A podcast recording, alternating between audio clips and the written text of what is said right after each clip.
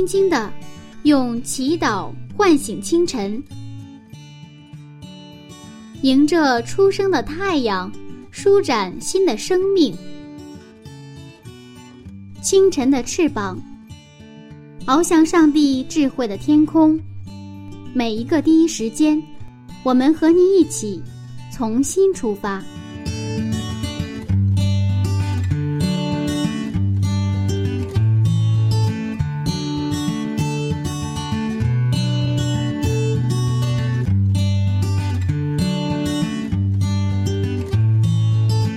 时间与上帝相遇，精彩人生从上帝开始。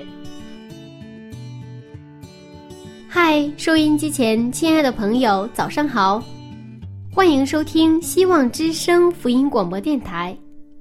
接下来您将听到的是由柚子为您带来的《清晨的翅膀》早灵修栏目。在这里，您将听到有关《创世纪》的精彩分享。新的一天开始了，您的心情还好吗？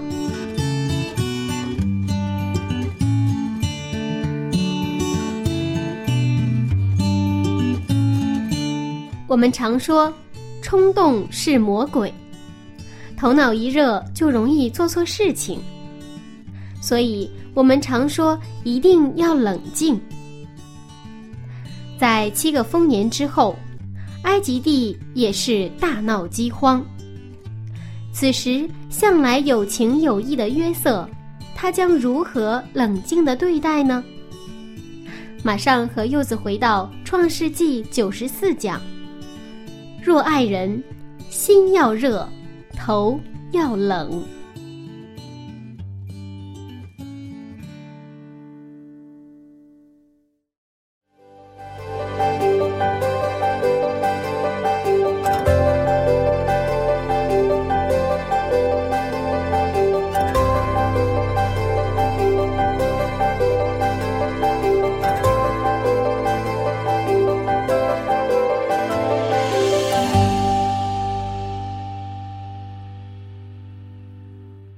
个雅各的家呀，终于已经到了埃及了。现在我们看到焦点又回到了约瑟的身上。嗯，那么约瑟，我们谈到他的有一个特别出众的地方，嗯，也是特别让我们关注的地方。他在一个没有教会的地方，他一个人，他做了一个教会，嗯，他自己亲自成为了教会。上帝把他从波提法家，然后监狱，然后把他抬高到一个埃及的总理的位置，嗯，把这个教会放到一个很高的位置，然后去荣耀上帝的名。嗯，那么他是具体的他的这种生活怎么体现的，是吧？我们也曾经讲过，他七天是一个敬拜的生活。那么他在日常的工作当中，他做一个总理，一个泱泱大国的一个总理，而且做一个信上帝的一个总理，他的生活、他的工作是怎样的？那么今天的故事将展现他的这样一个层面，啊，嗯，那么他的生活是一个敬拜者的生活。那么这种敬拜的生活如何体现在他的经营、他的工作当中啊？所以这个下边我们要一起分享的这个故事呢，是差不多这个荒年，不是七个丰年，然后七个荒年嘛，是吧？那么七个荒年的差不多第三年开始的这个故事，这一段可以说是约瑟经营的，也是教科书。我们看，先看，呃，《创世纪》四十七章十三节到十七节。《创世纪》四十七章十三到十七节，饥荒甚大，全地都绝了粮，甚至埃及地和迦南地的人因那饥荒的缘故都饿昏了。约瑟收据了埃及地和迦南地所有的银子，就是众人敌粮的银子。约瑟就把那银子带到法老的宫里。约瑟说：“若是银子用尽了，可以把你们的牲畜给我，我就为你们的牲畜给你们粮食。”于是他们把牲畜赶到约瑟那里，约瑟就拿粮食换了他们的牛、羊、驴、马。那一年因换他们一切的牲畜，就用粮食养活他们。饥荒甚大，全地都绝了粮，嗯这个全地包括埃及地和埃及附近的这个中东地区，就包括迦南地啊，嗯人们这个饥荒到什么程度啊？是饿昏了啊！可能没有这个经历过饥荒的现代人，很难可能理解这个饿昏的感觉哈。我们有的时候可能啊，少吃两顿饭哈，就感觉有一点饿昏的感觉哈。那个时候是已经差不多第三年，那么第一年和第二年呢，他们原来有一些储备粮，还可以。那么到第三年储备粮就没了，这个时候他真的没有吃的。那么粮店也没粮，到什么地方都找不到粮。这个时候，可能人们去开始挖这个树树根儿，什么这个野野菜、野草这样的来去来去充饥，是吧？嗯。那个时候，他这个状态是非常非常严严重。这个时候，这个埃及就开始经营啊，经营，他把这个收据埃及地和迦南地所有的银子，然后把这个这个敌粮，就他们来买粮的这个银子呢。啊，全把带到这个法老的宫里。他不是，他是一个今天的话，他是一个公务员嘛，对不对啊？嗯。然后约瑟说：“然后这个银子用尽了的话，你们可以用牲畜来什么换我们的粮食。”然后他们把他们的牲畜，你看银子现在全部归到法老的宫里，对不对啊？然后接着是他们的牲畜呢，也全部进到这个法老的所这个这个这个所有，对不对？嗯。因为这边有粮食。那边没有粮食，他们把他们的银子拿过来，他们的牲畜拿过来，然后牲畜拿过来之后呢，还得用粮食来养活他们。嗯，然后我们接着看第十八节和第十九节。十八到十九节，那一年过去，第二年他们又来见约瑟，说：“我们不瞒我主，我们的银子都花尽了，牲畜也都归了我主。我们在我主眼前，除了我们的身体和田地之外，一无所剩。”你何忍见我们人死地荒呢？求你用粮食买我们的和我们的地，我们和我们的地就要给法老效力。又求你给我们种子，使我们得以存活，不致死亡，地土不致荒凉。那么那一年呢，就是差不多第三年的时候呢，就是第一年、第二年可能储备粮啊、粮店的粮啊就熬过去了，第三年就是什么都没了。然后呢，用他们的。所有的银子，还有他们的牲畜，熬过了这个第三年，嗯，然后接着第四年，等于在在下一年，他们来建的时候，现在怎么样？银子没了，牲畜没了，我们只剩下我们的身体和我们的田地啊，嗯，一无所剩啊。现在是你把你的粮食来什么买我们的地，买我们的身体，嗯，然后呢，再去给我们点种子，是吧？这样的我们得以存活，不致死亡。我们看约瑟怎么做的。我们看二十节和二十一节，二十到二十一节。于是约瑟为法老买了埃及所有的地，埃及人因被饥荒所迫，各都卖了自己的田地，那地就都归了法老。至于百姓，约瑟叫他们从埃及这边直到埃及那边，都各归各城。嗯，那么约瑟就是为这个法老呢。都是买了所有的地，是吧？嗯，然后呢，这些这个地呢，全部归了法老。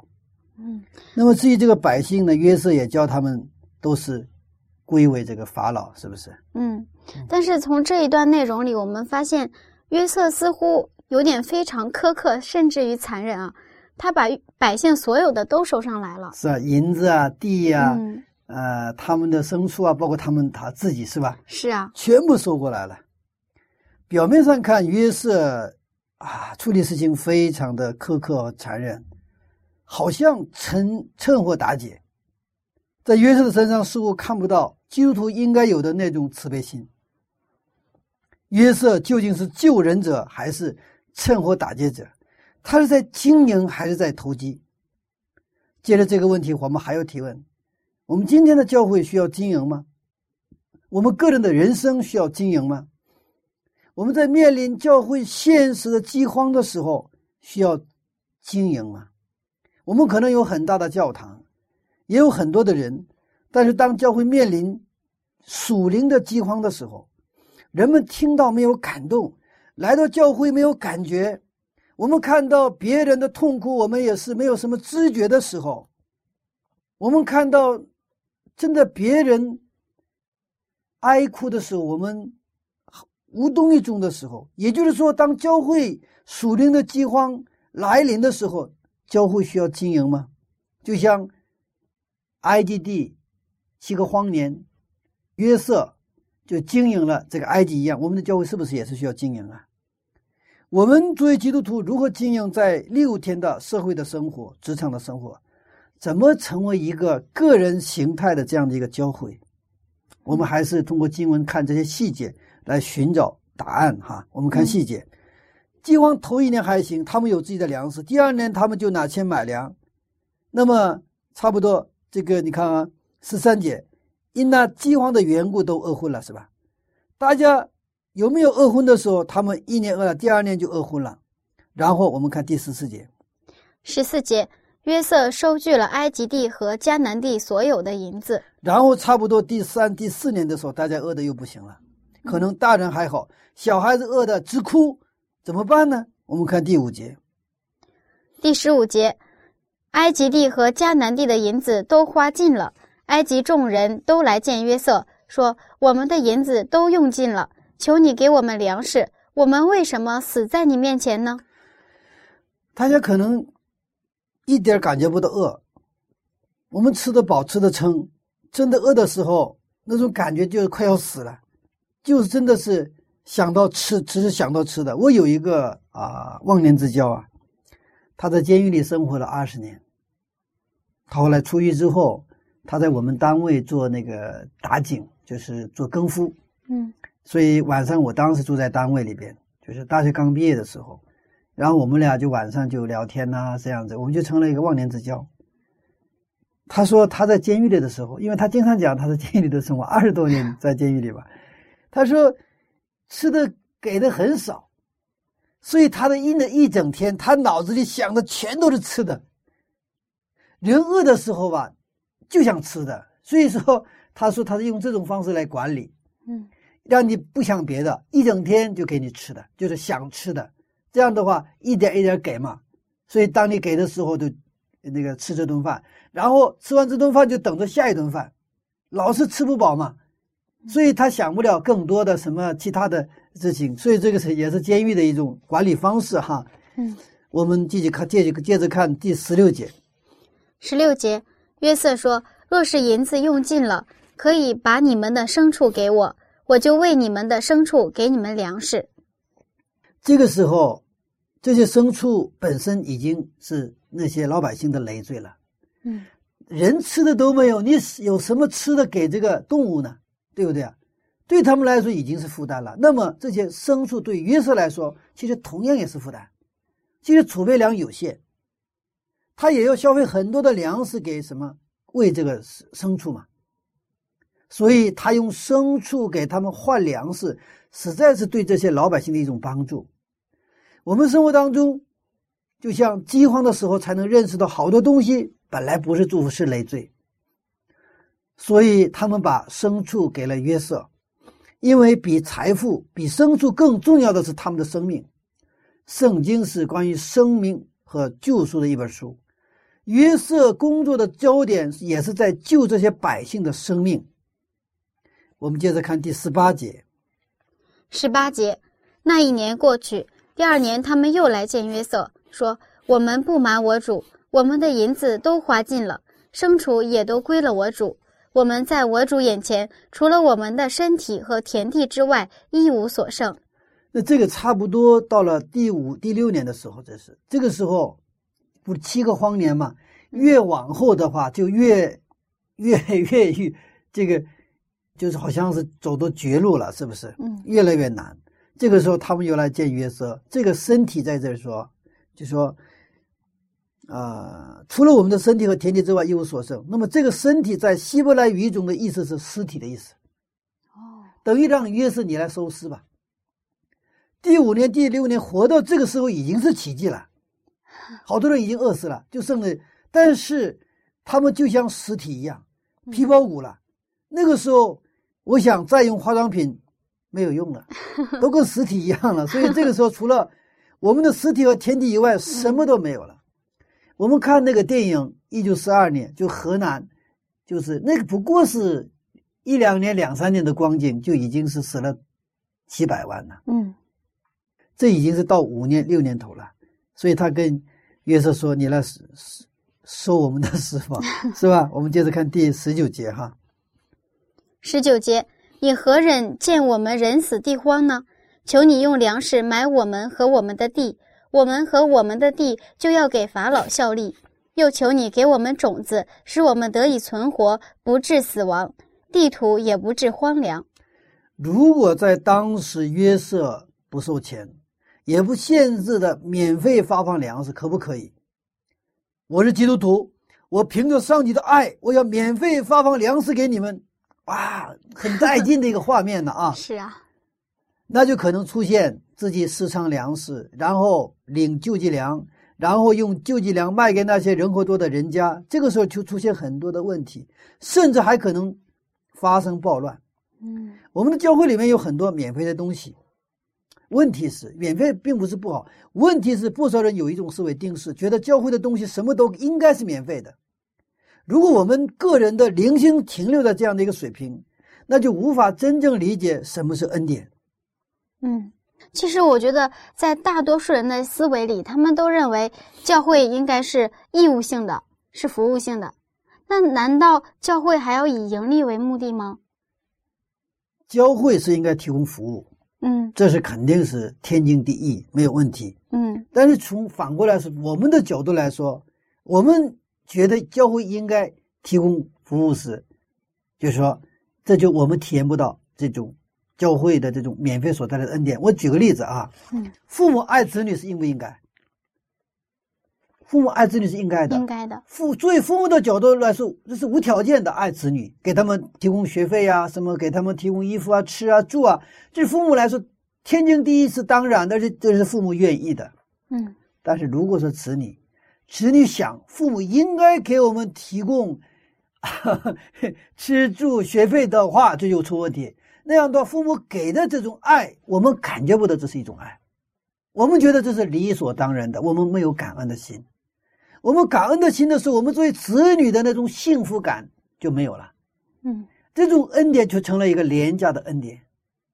作为父母的角度应该，但我们角度不是应该的。我们觉得是我们是感恩的，我们我们成了他的子女就是一个特权。所以，当父母的爱跟我们的感恩来回应的时候，这个关系才是一个最美的关系。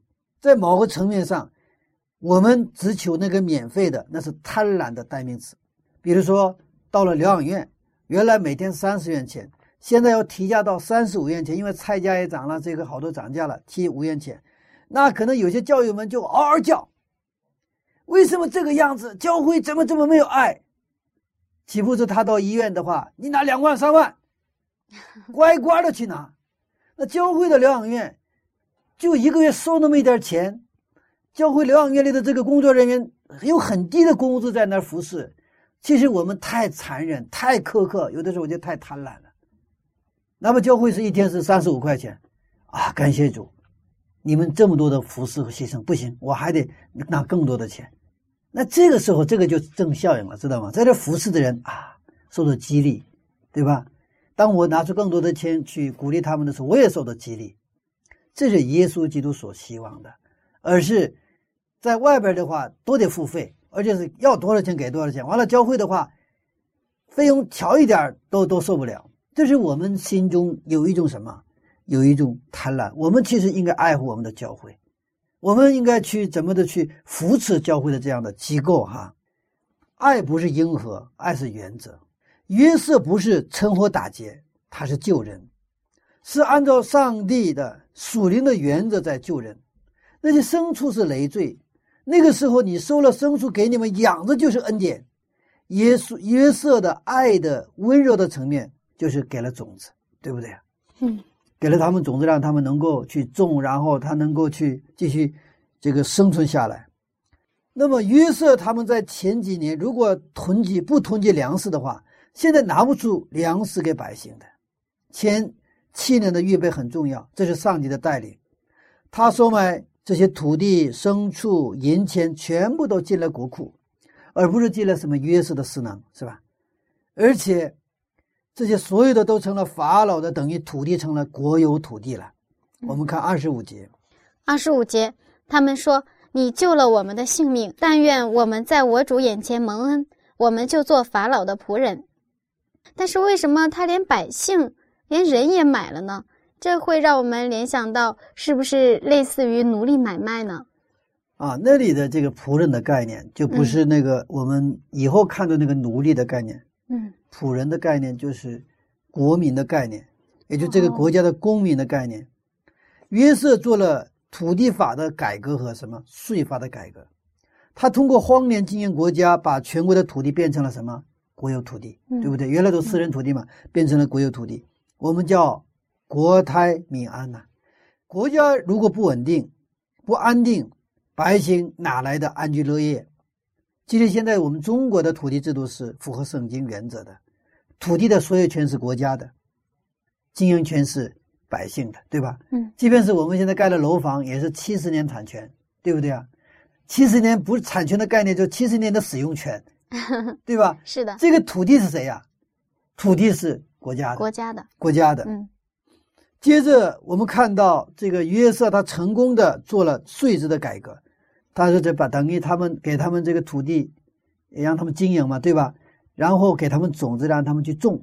嗯，然后你们只收，我们只收二十归给什么国家？嗯，然后百分之多少八十供你们吃喝。嗯，这是非常好的一个一个一个一个税制。那么这个二十收过来二十干什么？他这个东西是供养整个国家的公务员队伍，对吧？还有国家的道路桥梁。”还有军队是吧？很多都是靠这个二十来养，就保持一个安定的一个一个一个环境和局面，呃，提供公共服务。其他八十就就你自己吃喝了。嗯，现在一般的比较发达国家的税制基本上是二十比八十，都加起来差不多，国家收取的这个税率在差不多这个这个百分之二十。嗯，那么通过约瑟的经营管理，他为埃及成为稳定而富强的国家打下了良好的基础。国家的整个体制发生了改变，国家稳定了，国家稳定了，对百姓是一个祝福啊。嗯，挪亚有三个儿子，埃及人是就是那个老二韩就接丑的哈，嗯，接那个父亲那个丑的那个 老二韩的后裔。后来在第十七代王朝是。希克索斯王朝就是这个，就是什么时代呢？就是十七代。十七代正是约瑟在埃及那个时代的王朝是希克绍斯王朝。那么很奇怪的是，这个希克绍斯王朝不是韩的后裔，就是接丑的那个，那个是从外边打进来的，是挪亚的那个儿子闪的后裔。哦，闪的后裔，其实以色列人也是闪的后裔嘛，对吧？嗯。那么这个闪的后裔，这个希克绍斯王朝呢，在埃及统治了差不多前后一百年的时间。嗯，恰好这个时候约瑟来到了这个埃及。哦，就是这是一个时代。这个约瑟做总理的时候的这个法老是闪的后裔。嗯，约瑟也是闪的后裔，而当时这个埃及的这个统治者阶层就是闪的后裔嘛，但是这是少数，少数。嗯。而埃及的老百姓是韩的后裔，少数的统治阶级，多数的老百姓，它是这样的一个结构，这样的一个民族结构，也就是说，少数民族统治什么？一个多数民族，对不对啊？嗯，有点像中国的元朝了，对不对？啊，元朝是吧？嗯，那么这种民族结构隐含着很多不稳定的成分，而荒年加重了这样不稳定的因素，是不是？这个时候，约瑟他就他的那种，无论是土地法的改革还是税制的改革，都非常的抽象，是不是？那么现在通过约瑟基于圣经原则的经营，这样的土地改革呀、税制改革，这个荒年呢，反而让国家更加安定了，建立了一个真正统一的中央集权的一个大国，土地变成了国有，对不对啊？也用非常良好的一种税制，让老百姓也是安居乐业，让这个国家的这个国库呢也是满满的。嗯，那么这等于是给老百姓带来了一个非常好的一个环境。嗯，其实我觉得很奇妙哈。更重要的是，在圣经出现了土地国有的概念，就是公共的概念。四百年后，以色列百姓出埃及之后，在西奈山通过摩西呀，上帝给了摩十诫嘛，这个律法是吧？那个时候，正式的土地的公共概念出现了。这个是上帝的旨意。通过摩西的律法，我们知道土地是谁的？上帝的。我们只有使用权。约瑟等于恢复了土地所有权的公共概念。就是在早在伊甸园的时候，那土地就是上帝的嘛。嗯，亚当夏娃只有经营管理权。啊，很奇妙的这个部分哈，太厉害了，对，很奇妙。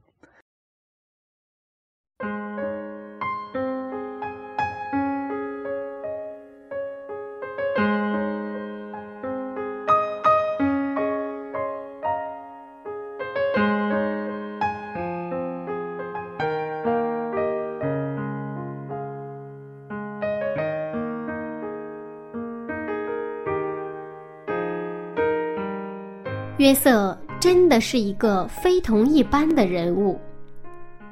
在埃及大闹饥荒之时，他的冷静处理不仅解决了百姓生存的问题，还为国家做出了巨大贡献。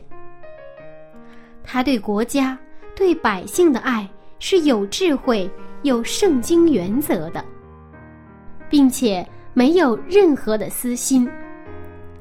真不愧是敬畏上帝的人呐！亲爱的听众朋友，您是否也被约瑟的智慧所震撼了呢？当您遇到危机的时候，您是如何应对的呢？是专顾自己，还是会为别人考虑呢？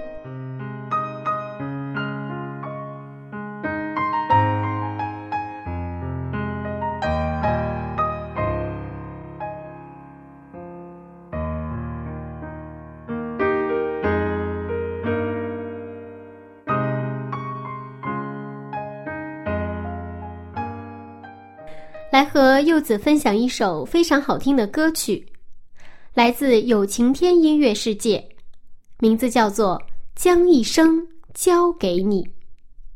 闭上眼睛，静静的聆听。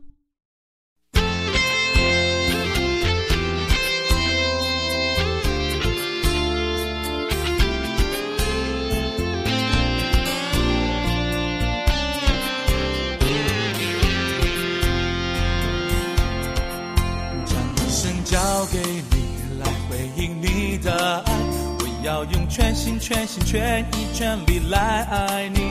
将一生交给你来回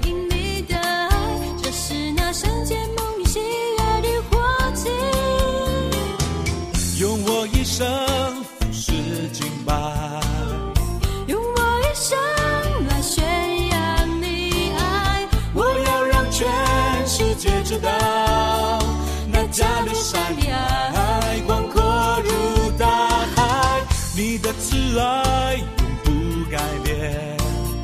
你的心事是高过诸天，我要让全世界知道，那加利山海，那加略山海，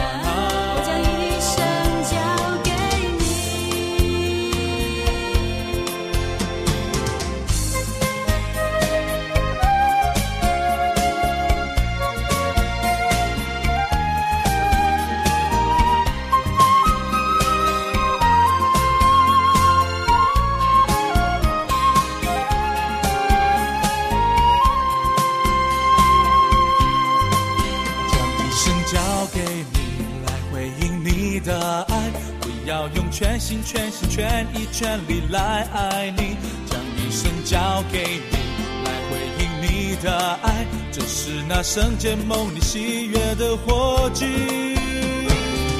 用我一生是敬拜，用我一生来宣扬你爱，我要让全世界知道，那加勒山的爱广阔如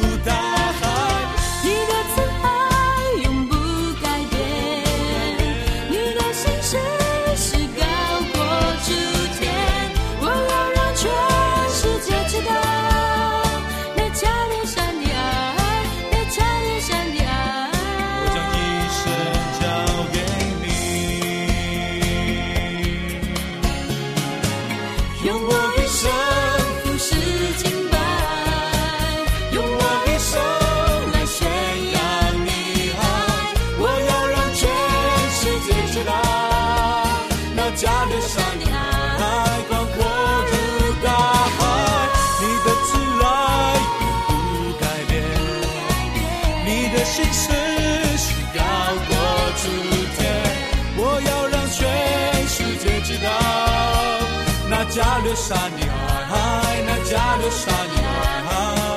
一生交给你。那加略山的爱，那加略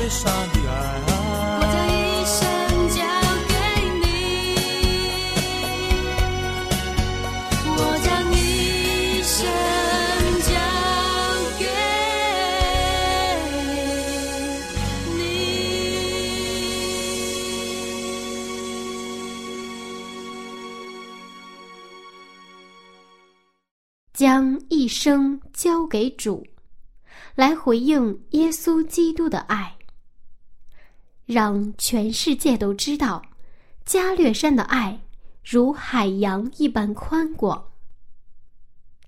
亲爱的听众朋友，欢迎和柚子继续回到《创世纪》的分享当中。那下面我们继续看一看约瑟是如何爱人的。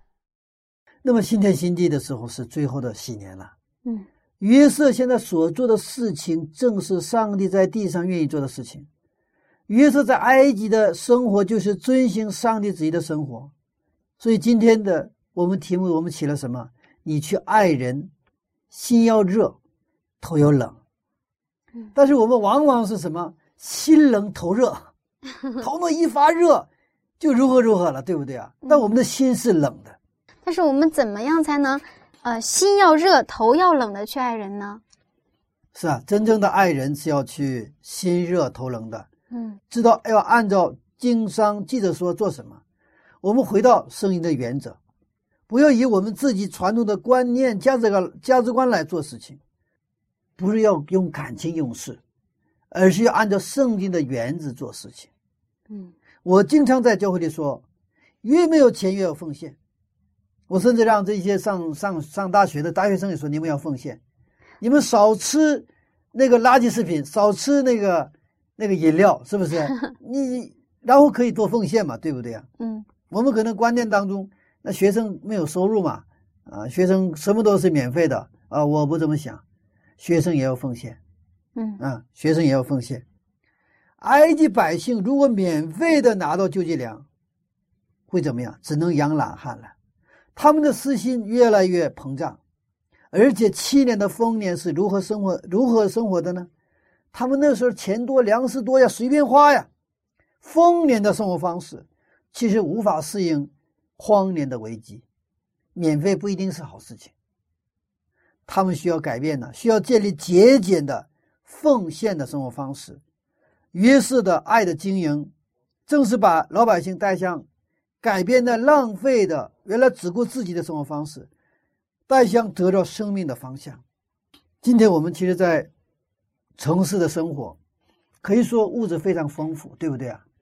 我们现在很容易浪费，而且把这种浪费当做什么一种非常好的消费方式。但是基督徒，无论到任何时候，我们都有一个简单的、节俭的一种生活方式。嗯，这种生活方式实际上让我们不断的过什么？真的是一个在耶稣基督里的，能够去享受他要给我们的丰盛的东西。当然，我不是意味着什么一定要过苦日子，这个没必要啊。基督徒非要过苦日子不是，不是这个概念。我我的概念是，我们过适度的掌握我们的分寸。嗯，我们不要攀比，也不要看别人怎么样子，是不是？嗯，哎，我们有一个比较舒适的环境，最起码啊有一个阳光、空气比较好的房间，是不是？我小的我在我的孩子小的时候，其实我我就有一个愿望，我说当时我们因为遇到这个经营的难题，就是经济非常困难，那时候我妻子说我们要租一个地下室，我说不，我给孩子小的时候就那么一个时光，我让他还是有光线的房子里成长。嗯所以后来我妻子还是听了我，并不是我们社区非常非常大的房子，或者多么去那种富丽堂皇的房子，那现在我做一个传道人，那么我们家是呃三居室，那三居室的有一个房间就是客房了。我们家里要经常接待人，啊，我家里也经常啊请人一起来吃饭呐、啊，团聚需要房间。啊，我自己反正非常喜欢，但是呢，我是不喜欢那种啊那种特别奢华的东西。其实我们的心底里边都有一个羡慕别人奢华的那个层面。嗯，那么这个是就在前面所讲的那样，我们去抓住什么？抓住上帝的，他给我们的使命。我们为什么拥有这些东西？这些我们拥有的东西来自哪里？其实上帝都给我们的。这些东西是要要是要为别人去使用。嗯，这个时候我们就体会到什么？我们啊，这种生活方式是非常的啊，让我们得益处，而且让我们的孩子也是得益处的一种生活方式。嗯，在刚一开始的时候，我们提到过教会是否需要经营。其实，在我们的呃思维意识里啊，我们从来没有想象过教会还可以像公司一样去经营。是啊，有些教会领袖说教会缺钱，啊、钱没错，就觉得我们什么都不缺，就缺钱，觉得有钱了就能布道，有钱了就能办事，这钱是好东西啊。嗯啊，我不否定钱的价值，但是其实真正我们缺乏的是什么？认识到属灵的饥荒的人。我们快饿死了，却不知道饿；快渴死了，却不知道渴。也就是说，我们的灵命快没有了，我们却浑然不觉。嗯，在启示录三章十七节是这样说的：启示录三章十七节，你说我是富足，已经发了财，一样都不缺，却不知道你是那困苦、可怜、贫穷、瞎眼、赤身的。这是在这个劳迪加教会状态上，就是七教会启示录七教会当最后一个教会叫劳迪加教会的状态说：“我是富足，我已经发了财，什么都不缺，嗯却不知道是困苦、可怜、贫穷、瞎眼、此生的。”我们说我们不缺乏啥，我们还没有感觉到我们现在在闹饥荒，我们老以为还是丰年呢。我们的感觉和需要是不一样的，我们感觉是可能是 A，我们的需要是 B，这是两个概念。感觉富足，什么都不缺不这个不缺，但圣经说我们是什么？我们是缺乏的。其实一个呃教会的经营，要认识到我们教会的丰年，要预备什么？在我们的教会进入到荒年的时候，我们应该怎么去做？他知道这个啊这种时候，但是我们如果这个浑然不觉的话，那我们的教会就会变成。表面像教会，但实际上是已经什么停了没有生命的这样的一个教会。嗯所以说，在启示录三章十八节、十九、十九节，就是给了一个处方哈。启示录三章十八到十九节，我劝你向我买火炼的金子，叫你富足；又买白衣穿上，叫你赤身的羞耻不露出来；又买眼药擦你的眼睛，使你能看见。凡我所疼爱的，我就责备管教他。所以你要发热心，也要悔改。这个处方也是一个什么？上帝对教会的一个经营方法。嗯怎么经营啊？我劝你买火炼的金子，叫你富足；火炼的金子，又买白衣穿上，叫你赤身的羞耻不露出来；又买眼药擦你的眼睛，使你看见。凡我所疼爱的，我就责备管教他。你要发热心，你要悔改。就是教会如何让我们的教友发热心悔改。这个经营，我们一说经营，仅仅是不是经济层面的经营，它更是经营我们的信仰。那经营是它是有原理的。那我们教会的，我们心灵的经营，我们的信仰的经营是也是靠着原理，是靠什么原理？就是圣经的原理，要悔改，要发热心，然后我们靠着上帝的话语，我们。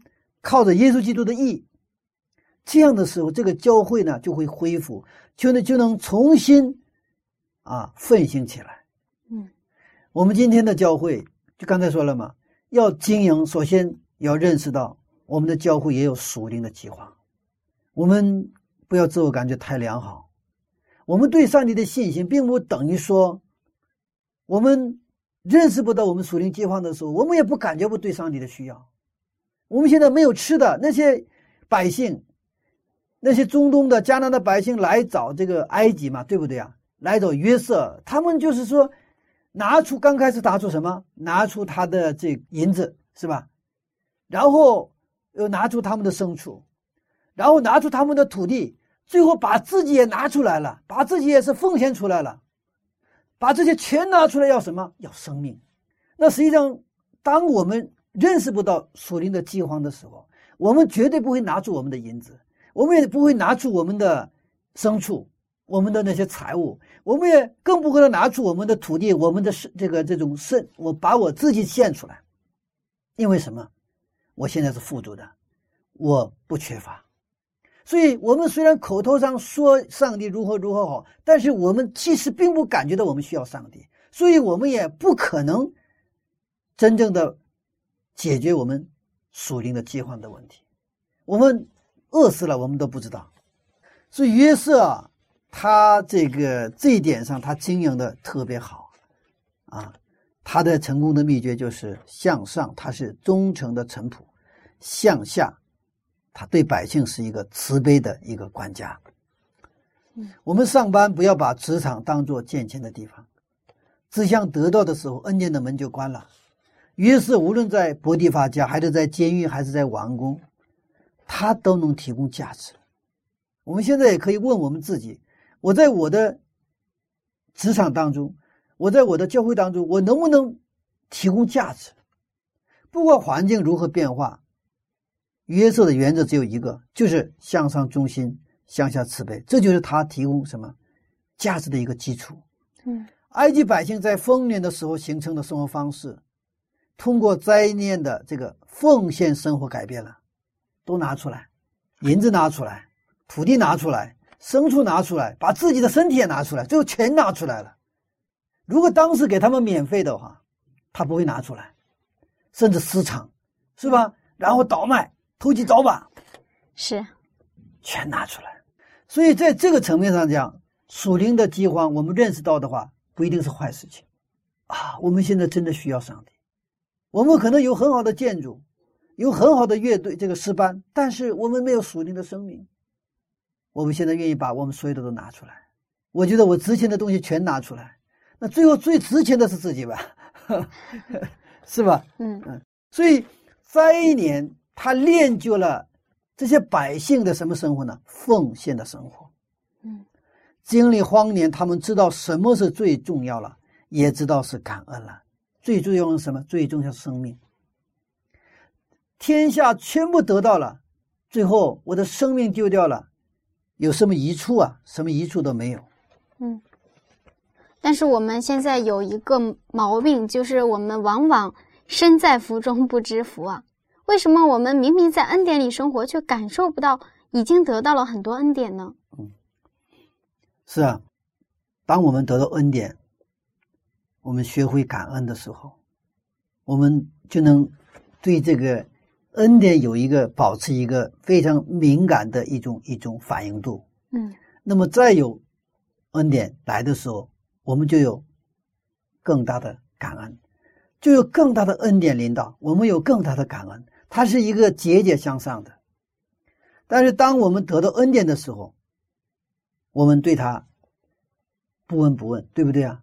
嗯所以我们的教会，其实我们要教我们的教友一个，让他们过感恩的生活，让他们过奉献的生活，让他们过服侍的生活。这是什么一个生活呢？是让他们去能够得到更多恩典的生活。过去我一般在教会里不敢讲钱的事情，因为怕有些人就不来教会啊。嗯其实这也是私心呐，是吧？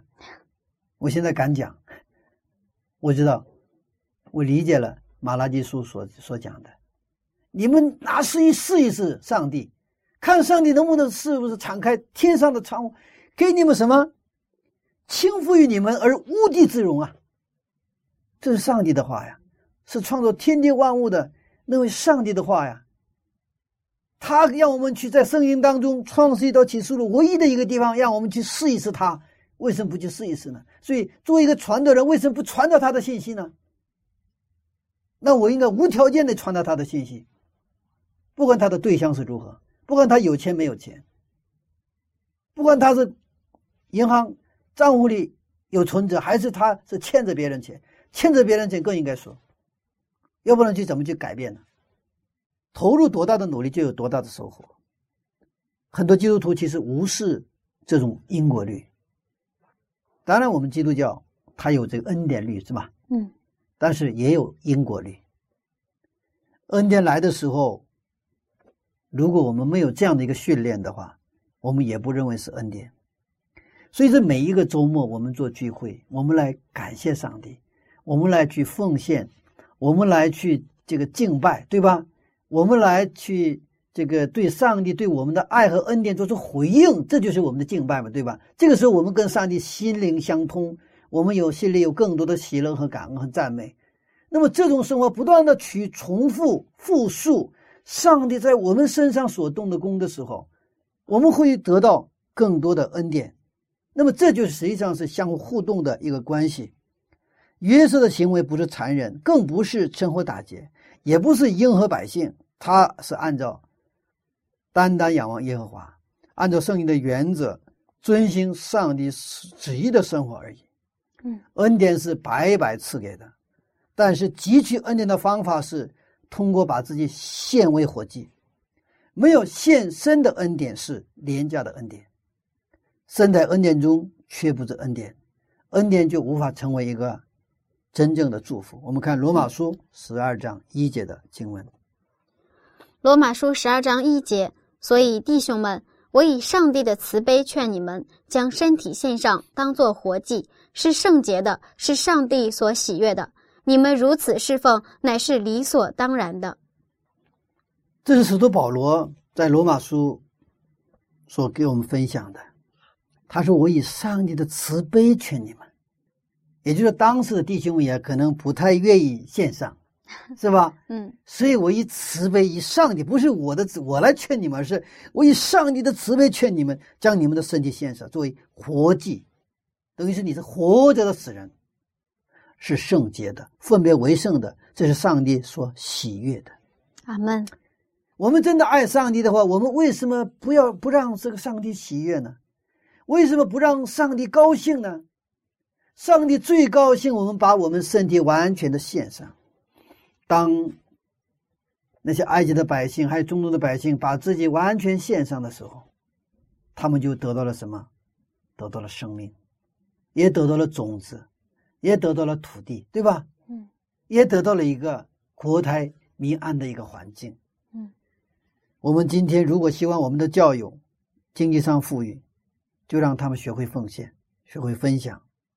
如果我们感觉到我们属灵的生命已经干枯了，那就把一切干扰我们灵命成长的羁绊全部放弃，再次把自己分别为圣，献给上帝。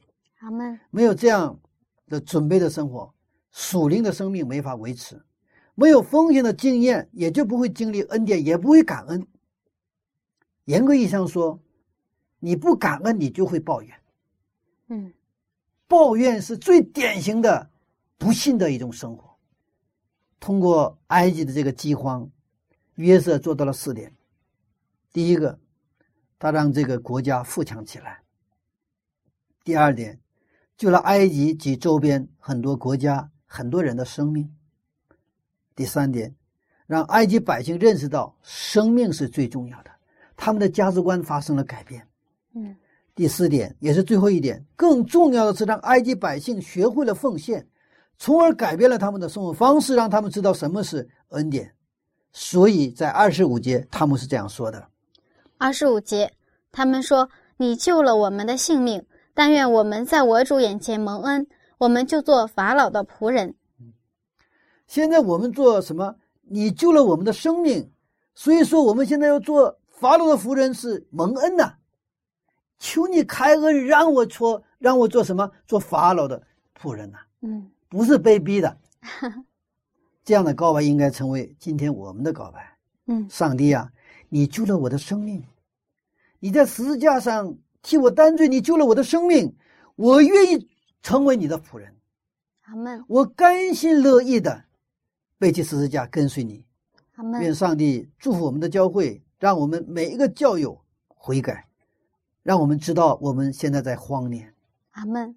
我们好像有很多亮光，但是我们需要生命的浇灌，因为我们拿出我们的一切，说：“上帝啊，我有我的灵命，求你救我的命。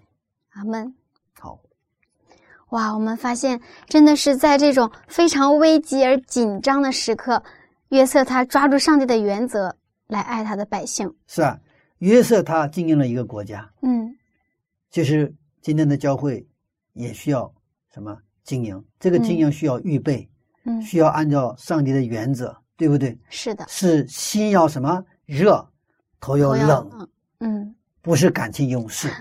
是的。好，谢谢牧师的分享。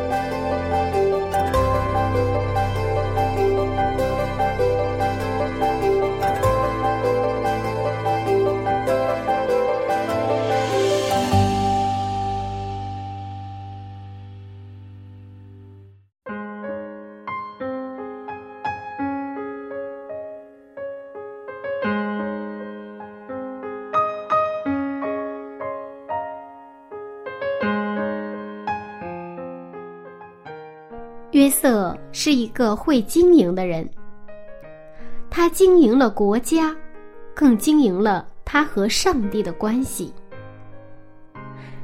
柚子还是第一次听说，信仰也是需要经营的。难怪自己总是陷入灵命枯竭的时候。那亲爱的朋友，您是否也和柚子一样？会遇到灵命软弱和枯竭的时候呢？解决问题的关键就是再次把自己的心献给上帝，过感恩和奉献的生活。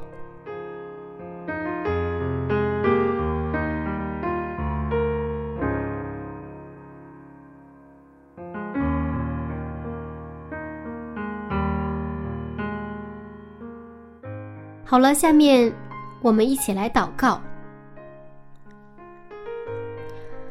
慈爱的上帝，今天我们愿意来到您面前，祈求您的饶恕，饶恕我们的自以为意。我们的灵命已经是饥荒状态，可是我们还自觉良好，以为自己什么都有，不需要您的恩典。求您的圣灵今天光照、感动我们，让我们看到自己的缺乏，看到我们对耶稣基督恩典的迫切需要。求您再次复兴和更新我们的心灵，让我们过感恩和奉献的生活。这样祷告是奉靠主耶稣的名，阿门。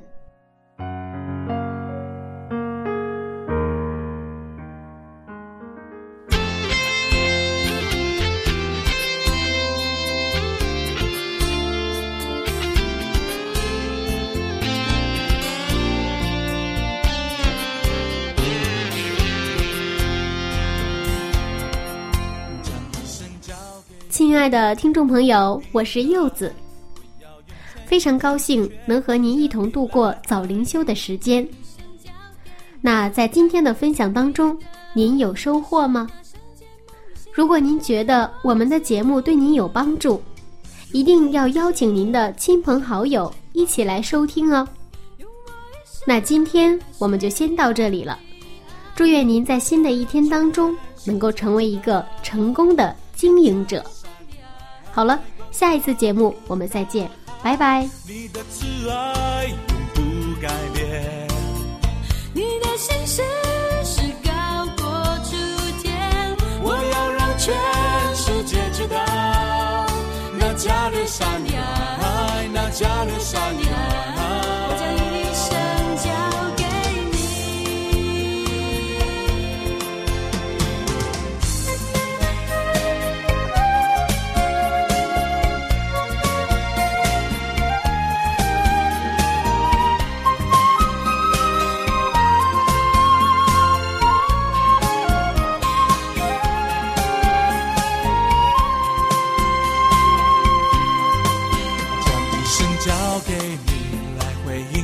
的爱。我要用全心全心全意全力来爱你，将一生交给你，来回应你的爱。这是那圣洁梦里喜悦的火炬，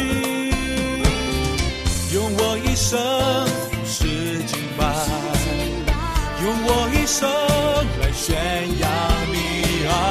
我要让全世界知道，那加勒山的海广阔如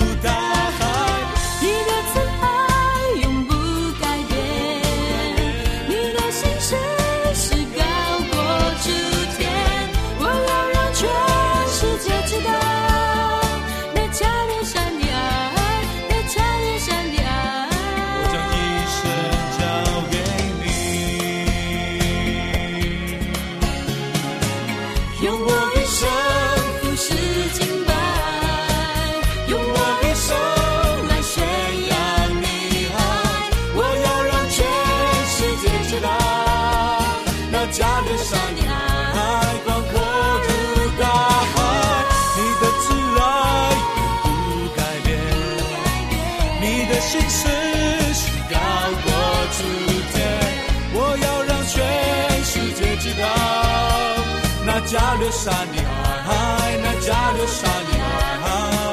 一生交给你。那加略山的爱，那加略山的爱。